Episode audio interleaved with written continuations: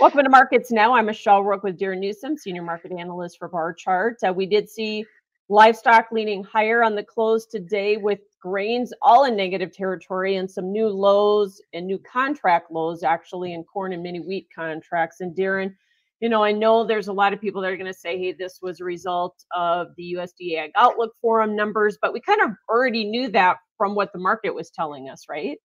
Yeah, I mean, I get a good laugh every year out of uh, US uh, USDA Outlook, uh, the Outlook Forum, and and how seriously some people seem to take it.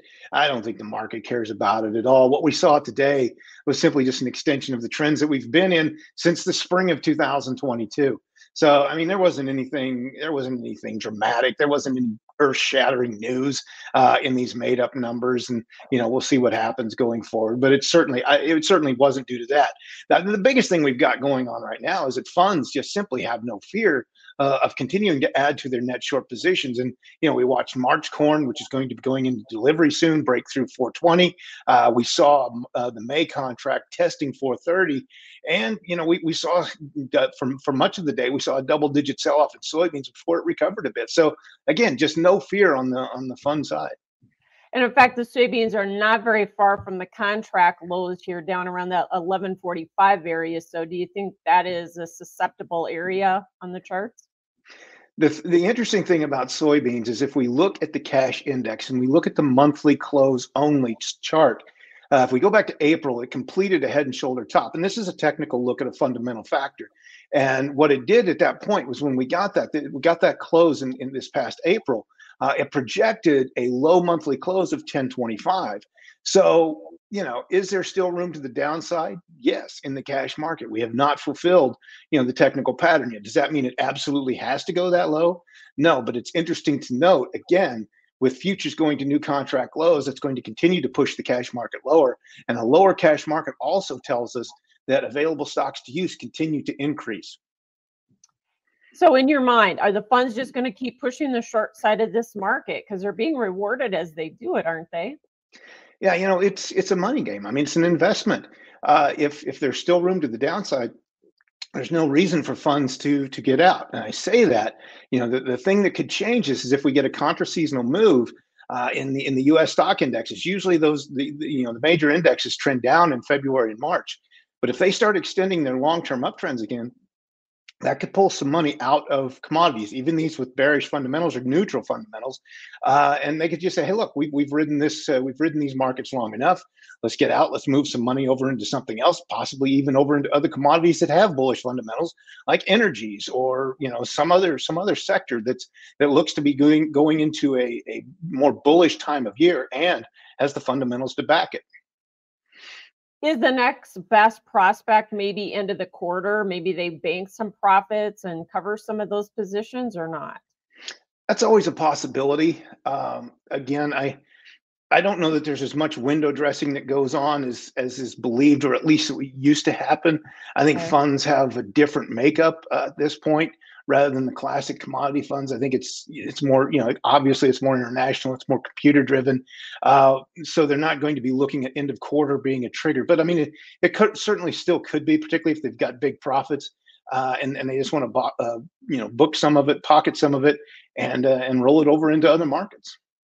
Fundamentally, is there anything in your mind that could turn this grain market? As it, we're basically going to have to start looking out at new crop now, uh, for the most part, and and see if the weather gives us anything to start uh, to start banking on a little bit. As far as old crop goes, you know we've got basis that really isn't going anywhere, so it continues again to tell us that there's plenty of supplies to meet demand. Uh, I don't see an upswing in demand immediately that's going to change that uh, that change that situation all that much. So no, I, I don't see anything fundamentally short term or possibly even intermediate term with the with the outlier being that May July soybean spread, possibly hinting you know at, at stronger demand. Some of this could be coming from soybean meal, uh, soybean meal exports, uh, some crush demand here at the uh, the second half of the marketing year. But overall, I just don't see anything to get overly excited about. No doubt. All right, so we talk about the fund traders. Let's also talk about the algorithm traders. Mm-hmm. Um, what are they watching in terms of their press on the short side of this market because they look at a little different things than some of the hedge funds and whatnot, don't they? Yeah, you know, and that's that's one of the interesting evolutions of this market. And I have the opportunity to visit with a number of uh, a number of algorithm engineers, coders, whatever you want to call them.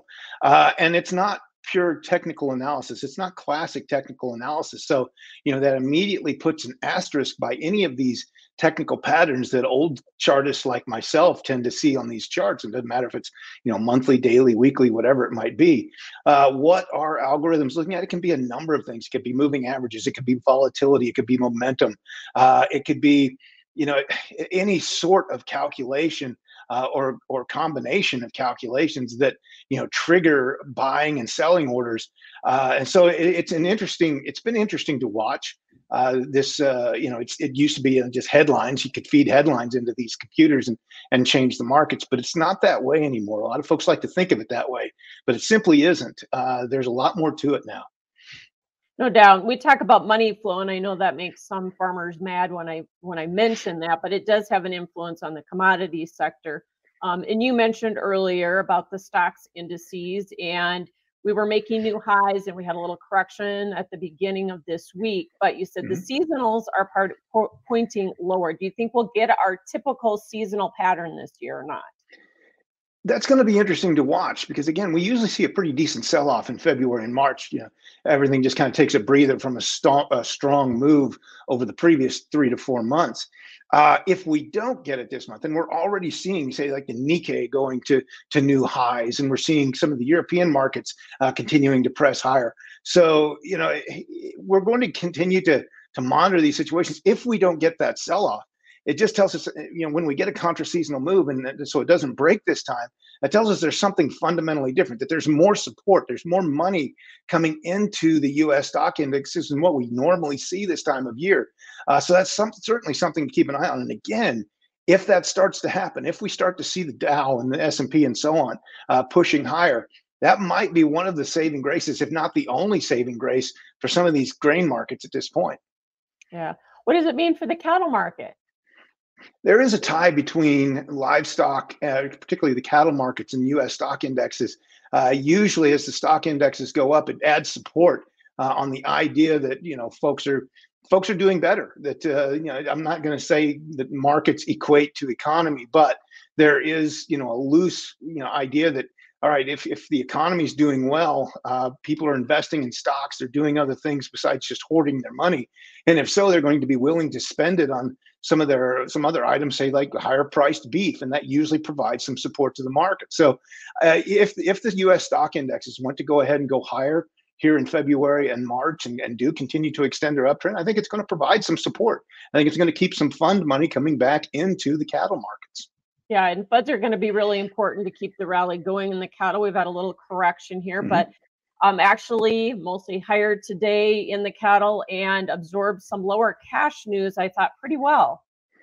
That was interesting. Yeah, you know, we're hearing it was it was earlier in the week this time around. I know they waited till Friday afternoon uh, before much moved last week, but we've already got some we've already got some trade going on at a couple dollars lower uh, than what we heard late last week. So whether or not this moves the market on Friday, we'll have to wait and see. But we did see some commercial support.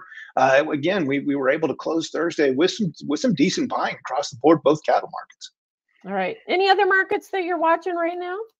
I think one of the interesting ones, I think I mentioned it earlier, is in crude oil. Uh, this is a time of year for energies to go higher. Uh, again, this from a seasonal point of view. And what we're starting to see in crude oil distillates, uh, those two markets in particular, is some strong commercial buying coming into the market. Uh, so again, if, we, if we've been looking for diesel fuel, hopefully we've got it locked in here in the December January timeframe because it looks like the distillates market looks like crude oil is getting ready to take off for a little while. Yeah, we've been pretty sideways for a long time there, or several weeks, anyways. Mm-hmm. So it looks like a little bit of a chart breakout, doesn't it? It does. It does. And, and one of the things that that could do, again, throwing out traditional uh, technical patterns, is you know this could start to feed on itself, and and again could start to bring some more money, uh, some investment money, fund money into the energy sector. And if so, again, that might be uh, some sort of support to the uh, to the grains, not necessarily on the old ethanol crude oil tie, but just simply from the fact you know funds have made a great deal of money to the downside in grains. They see that the fundamentals, at least the future spreads in uh, in energies, are more bullish, and that could uh, that could start to attract some money. Something to keep an eye on for sure. All right, thanks for joining us, Darin Newsom, uh, senior market analyst with Barchart. That's markets now.